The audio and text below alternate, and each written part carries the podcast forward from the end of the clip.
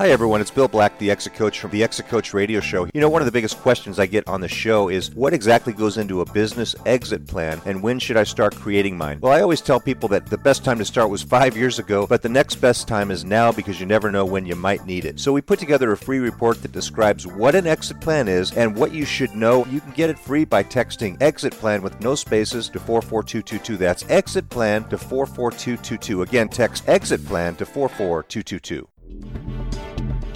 Welcome to the Exit Coach Radio Show, the show for baby boomer business owners who are looking for cutting edge information as they plan their 3 to 10 year business succession and exit. Every week, we interview top professional advisors for their best tips, strategies, and precautions so you can be well planned. And now, here's your host, the Exit Coach, Bill Black. Thanks so much for listening. Really appreciate you being here with us. Uh, my next guest is Donald Rheem, and we're going to be uh, talking about uh, him. And he's a nationally recognized TEDx speaker. He's an author. He's a CEO. He's a former White House correspondent, science advisor to Congress, broadcast reporter, and Washington D.C. bureau chief and Don brings a unique science based approach to his thought leadership on workplace engagement and as CEO of E3 Solutions, where Don and his team provide culture metrics and leadership interventions that increase employee engagement up to 30% year over year in client companies, resulting in higher productivity, profitability, and staff retention. And Don's book, Thrive by Design The Neuroscience That Drives High Performance Culture, introduces readers to the triggers of exemplary workplace behavior at a neurological level, serves as a how to guide for leaders at every level of an organization. Uh, that's a lot to talk about. We're going to get Don on the line right now. Don, thanks so much for joining me today. It's a real pleasure to have you on. No, it's great to be here. Thanks for having me. Uh, it's it's very interesting the the field of work that you have done and and that you do um, especially employee engagement at a time when a lot of employees are working remotely and a lot of owners are wondering are they engaged. Uh, with that, could you just yeah. uh, maybe fill in the blanks and tell us a little bit more about you and your background and and what you're helping people to do at E3 Solutions? Sure. I think that um, perhaps the most succinct way to get to it is that um, there are more than a, a thousand books in print today on leadership, but very few of them are based on science and my background is in the sciences, as you said in your very generous introduction. Uh, and I started the company E3 Solutions 12 years ago because in my work with organizations as a as a consultant and advisor, um, I just realized that that, that all these uh, things that they were trying to do to get employees to perform at a higher level were very cognitive, we're very ad hoc, and we're very different. They could be different by department and by company. And as I dove into the science about what drives human behavior, um, there were just some really important revelations that jumped out uh, right away. At its essence, we now know, because of the advances of neuroscience and brain imaging technology, we now quite literally know, down to the cellular level in the brain, the conditions where the brain thrives, where it operates at close to its full capacity. And now that we know those conditions, it just struck me as wow, why not build a workplace culture on those conditions so that employees would thrive when they were getting to work? And that's what, what we've done. And the, the key issue here, and it was a little bit different all the way up through February when labor was so tight, but essentially, uh, managers need to learn the capacity to create the conditions where employees look forward to coming to work. And now that's even more important because coming to work might mean going to the kitchen table. Uh, they're more isolated, they're more remote, and what are the specific conditions where they would be engaged in, in this specific environment? Now, fortunately, the underlying science is the same. The part of the brain that determines what we do doesn't know whether it's at home or at work. Um, it just knows the conditions that it's in. So our work hasn't, uh, it's not a different science, but it's a slightly different application. But all of these books on on leadership, and over the last two decades, there literally have been thousands of them. All of these books on leadership, and yet the number of employees reporting to be engaged when they get to work hasn't budged. So these books, in effect, have been a probably individually inspiring. I know I've been inspired by a few that I've read, but they're not changing the nature of work. And that's the business that leaders need to be in today. Could you elaborate on that? What you mean, what do you mean by changing the nature of the work? I think I have a good idea, but could you elaborate? Sure. And this is something that I talked about in my TEDx talk. And if your listeners want to hear that, they can just go to YouTube and search for Don Rheem TED Talk.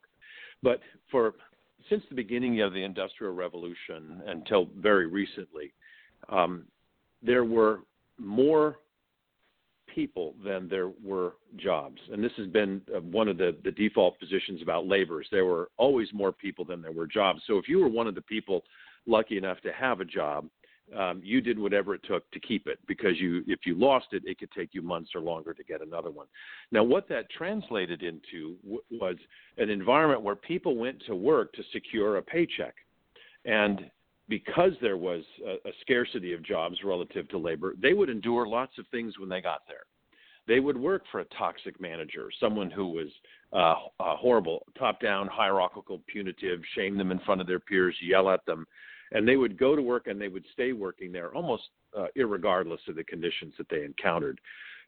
In that kind of environment, managers don't have to be very adept at creating the conditions where people work at their best because they came to work regardless. The future of work, and this is one of the things I said in that uh, talk that got so much attention. I said the future of work will be defined more by how it feels than how it pays. And it is the felt experience of being at work that is going to define the jobs of the future. And let me come at that from a slightly different angle. Uh, there is all kinds of uh, uh, material out there now in the leadership genre about culture. And of course, culture has to be great. But we have a very simple definition of what culture is. And if, if the listener in, their, in your department, in your company, in your team, if you want to know what the true culture is, all you have to do is answer this simple question. And the answer to this question is your true culture. And here it is. What does it feel like to work here? What does it feel like hmm. to work here? Mm-hmm. And the answer to that question is your real culture because what we now know is that the way people feel determines how they behave not how they think. 10 years ago, I would have been here saying that the science says you need to impact how they think, and that determines what they do. But now we know something quite different that the way we feel determines what we do. So, never before have managers, leaders really had to focus on what we call the felt experience of being at work. And that, I believe, will be the leading characteristic of the successful workplaces in the future. Wow, that's very interesting, Don. It's it's one thing came to mind as you were saying that is that um, yes, to the worker, what about to the to the people at home that are looking at the paycheck and saying, "We need more." Yeah. Well, uh, and this is um, this. Uh, go go ahead. What what do you mean by that question? Uh, just elaborate. Well, I, I, I was kind of referring to, to Maslow's hierarchy of needs, and the if your basic needs are taken care of, then then feel, how it feels at work is fine, but if you feel like, uh, besides the fact that you you like where you're working, but a lot of a lot of people change jobs because of uh, a lure of a bigger paycheck, and employee, yeah. uh, especially executive retention is is key. I mean, these days it's uh, the the people that got laid off were generally not the the best and the brightest, and so retaining those key people is is very very key and a lot of owners are wondering, well, how do I how do I make my worker act like an owner, um, and, and yeah. You know create that engagement level. Yeah, and and I think what one of the things you're alluding to is there's there's a lot going on in the compensation field right now where they uh, owners uh, business owners are trying to create compensation schemes to hold on to their people. And and I'm all for a meritocracy and I and of course I want the hardest workers to get the most pay. But when you ask a straightforward question, what's the correlation between salary and benefits and daily behavior? The answer is zero. Uh, there isn't any. Mm-hmm. And mm-hmm. and that sounds. I mean, that just fills all kinds of people with cognitive dissonance. So I, then I add, come back and I ask the question slightly differently to the business owners. I say, if answer this question: If you gave every one of your employees a 20% raise tomorrow, would you see a 20% improvement in their engagement and performance? And to a person, they shake their head no because they just know that's that's not true and that's the problem they don't correlate the fact is the part of the brain that determines our daily behavior has no concept of currency. Now that doesn't mean that money can't be an influencer. You you can use money to get someone to say yes and come to work for you. And you can use money to keep them there so they don't leave. But my question is what correlates with their daily behavior? And what good is it to lock someone in if if they don't want to uh, work at their best and be engaged when they get there? Because ultimately their impact on customers and clients and colleagues is going to overwhelm uh, the benefits you have by keeping them there. We uh, a quick story. We have a lot of construction companies as clients because the labor issue is particularly acute for them. I'm with a construction yes, company, yes. and I'm and we have a, a boot camp on employee engagement that we do. That's the fundamentals of what drives people's behavior, and it's targeted at managers. So I'm there to do this boot camp in the morning, and the CEO says, "Don, can you can we chat for a minute? Can you come into my office?" And I said, "Well, sure. I've got about 25 minutes." And he said, as we're walking toward his office, he said, "I want you to know why you're here today." And I said, "Well, I'm I'm doing our boot camp." And he said, "No, that's what you're doing." I want you to know why you're doing it. And I said, okay. I was a little confused. Takes me into his office, uh, goes to a map of the city that we're in, and he points to an intersection and he says, I'm building one of our marquee projects right here. And I'm nodding. And he said, I have a competitor building a, a similar project across the street. And I'm nodding. And he said, You're here because I need to know how do I keep my people from walking across the street for 25 cents an hour more? And then he looked up from the map and he said, Because they are. Mm. Now, the only way to keep someone from walking across the street for 25 cents an hour more is if you have what we refer to as emotional Velcro. What, why would someone not walk across the street for 25 cents an hour more? If there is emotional Velcro, they're much less likely to. That is, the hooks and loops that hold someone to a company. And that's what we know needs to be created for employees. If there's no emotional Velcro, then they should walk across the street. Now, the the other question you asked is um, about the uh, I'm leaving because I need to get more money, and certainly some people do that. But 85% of employees who voluntarily terminate state is the one of the primary reasons they left was their relationship with their immediate manager or supervisor. The narrative they use is, yeah, I got more money over there, but that's actually not why they quit. When you do sophisticated exit interviews, money rarely shows up above number six on the list of why they quit. So business owners need to understand what has before been referred to as the soft side, perhaps, of culture and work. But it's not soft anymore because we can actually measure it and we know. So we have a, a 28 question survey that every employee in the organization takes so that we know exactly how engaged employees are, where they are in the company and every manager gets their own data set. So we can track engagement by manager, and that's key because 70% of the variance of how engaged an employee is is directly attributable to their immediate manager or supervisor. That's huge. Wow. That's that's it's yeah. very interesting. You know the the question I think of the day with um, engaging folks when you have kind of absentee supervision with a lot of people working from home is um, are there different metrics to apply now? Or are there different um, strategies to employ to uh, to make people uh, want to do more? I, I mean everybody knows uh, and, and from from where I sit I see people watch the clock. Five o'clock happens. They're not here at five o one. Um, and and I think what a lot of our, our small business owners, you know, and we're exit exit coach radio here. We talk, we're talking to a lot of business owners who are thinking, you know, what I need is somebody who works like I work, um, who really um, puts in a full day and then some, gets the job done, um, keeps the business going. And uh, so, like you said, some of them will put in strategic planning. They'll put in phantom stock. They'll put in ESOP plans. They'll put they'll try a lot of different things to financially reward them, um, and and then they blow it when it comes to the culture. Um, and in this, so I again back to a couple of questions here. One of them is in this day of absentee supervision. Um, are, are there certain techniques that that our listeners can use to to make their employees complete more tasks, uh, more get more substantial work done without immediate supervision? Let's start with that one. Not not cognitively, not with instruction. No, mm-hmm. Uh, because that's that's not what drives behavior. So first, um, we we know that the highest correlate to productivity is engagement. That is, are people engaged? Like you said, do they do they act like an owner? And and and our survey determines whether or not they think like that and whether they're going to behave like that. And what we know is in the in the most highly engaged cultures that engagement correlates with things, for example, like accountability. Like, will I do the work um, when no one's watching?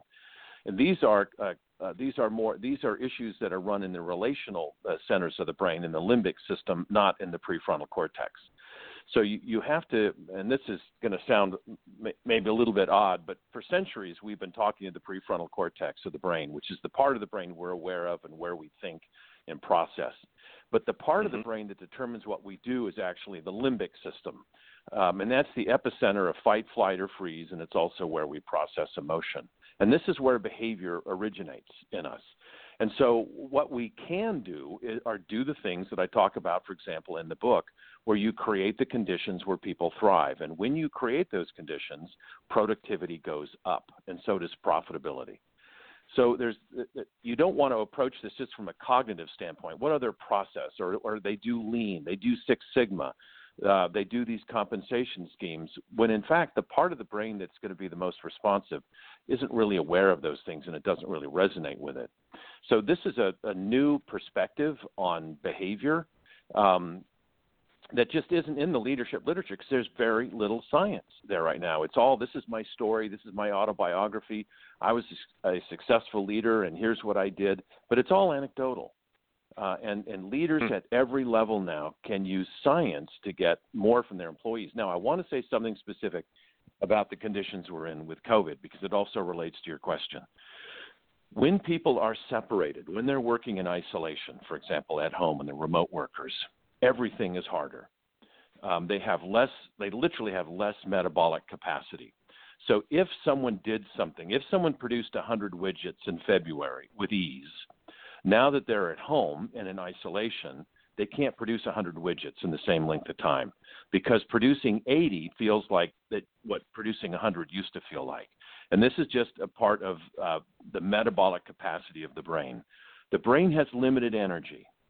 And when it's in the middle of a pandemic, social unrest, processing social injustice, um, this literally diverts metabolic capacity from work to those things. Stressors, invisible threat. People are dying. What about my family?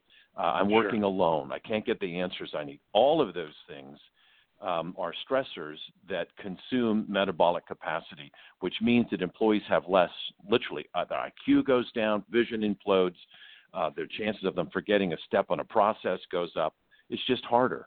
So one of the things, in fact, I just finished a webinar 30 minutes ago on this, um, that that owners and leaders have to understand is that you've got to have a little grace right now on what people can do and are willing to do. Um, and having a little grace right now will be remembered for a long time. The th- memories made, created in fear can last a lifetime. So the things that leaders have been doing over the last eight weeks and will do over the next eight weeks may be remembered by their employees for the rest of the employee's life. So this is a time for leaders and managers to be more thoughtful and gracious than they've ever been before, and that will accrue great equity to them over time. If they're only concerned about the productivity, um, that could be one of the worst things they focus on right now uh, because you're just going to push you're going to push people and the brain's capacity beyond where they even want to work for you anymore.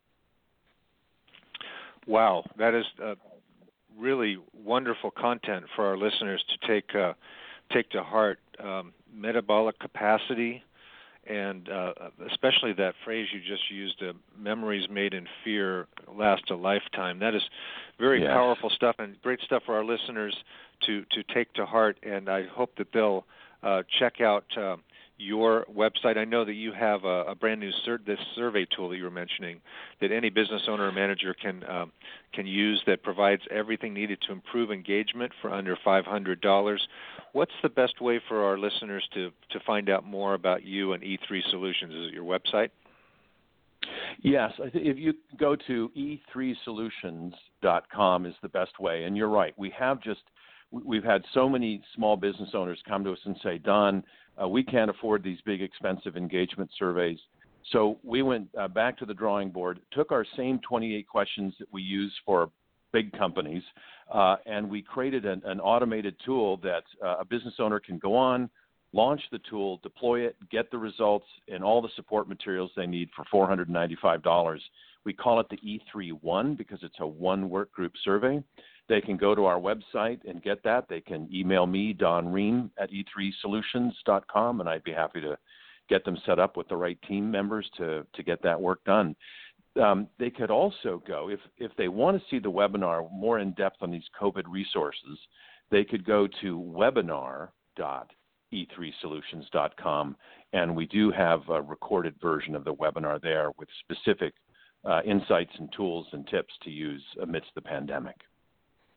Now, listeners, don't overthink it. It's e the number three solutions.com. It's not it's not spelled out. E three solutions.com. Very very uh, very very valuable information, and of course. Uh, uh, get a copy of Don's book, Thrive by Design: The Neuroscience That Drives High Performance Cultures. Uh, I I just love this conversation. I took about two pages of notes. We didn't have much time today, Don, but I hope you'll come back because I think we can go much deeper on these topics, and I really really appreciate you coming on today. Thank you so much. Uh, it's it's my pleasure. Thank you, Bill. It's been my pleasure to be your host today. Thanks so much for joining us. Uh, look forward to the next time that we speak, and uh, we'll talk to you again soon.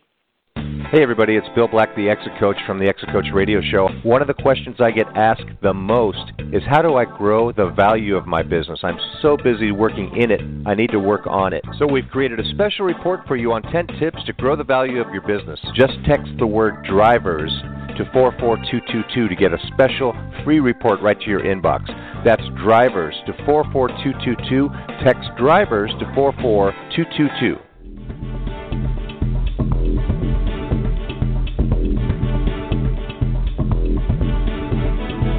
Thank you for listening to Exit Coach Radio.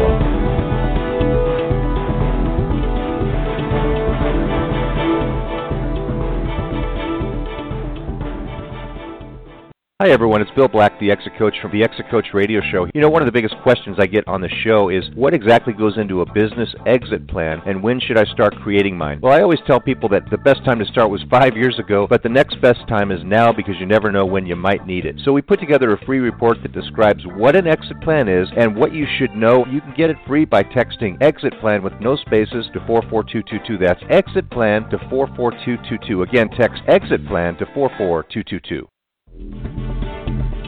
Welcome to the Exit Coach Radio Show, the show for baby boomer business owners who are looking for cutting edge information as they plan their 3 to 10 year business succession and exit. Every week, we interview top professional advisors for their best tips, strategies, and precautions so you can be well planned. And don't miss our one minute Exit Coach tip of the day on exitcoachradio.com. And now, here's your host, the Exit Coach, Bill Black.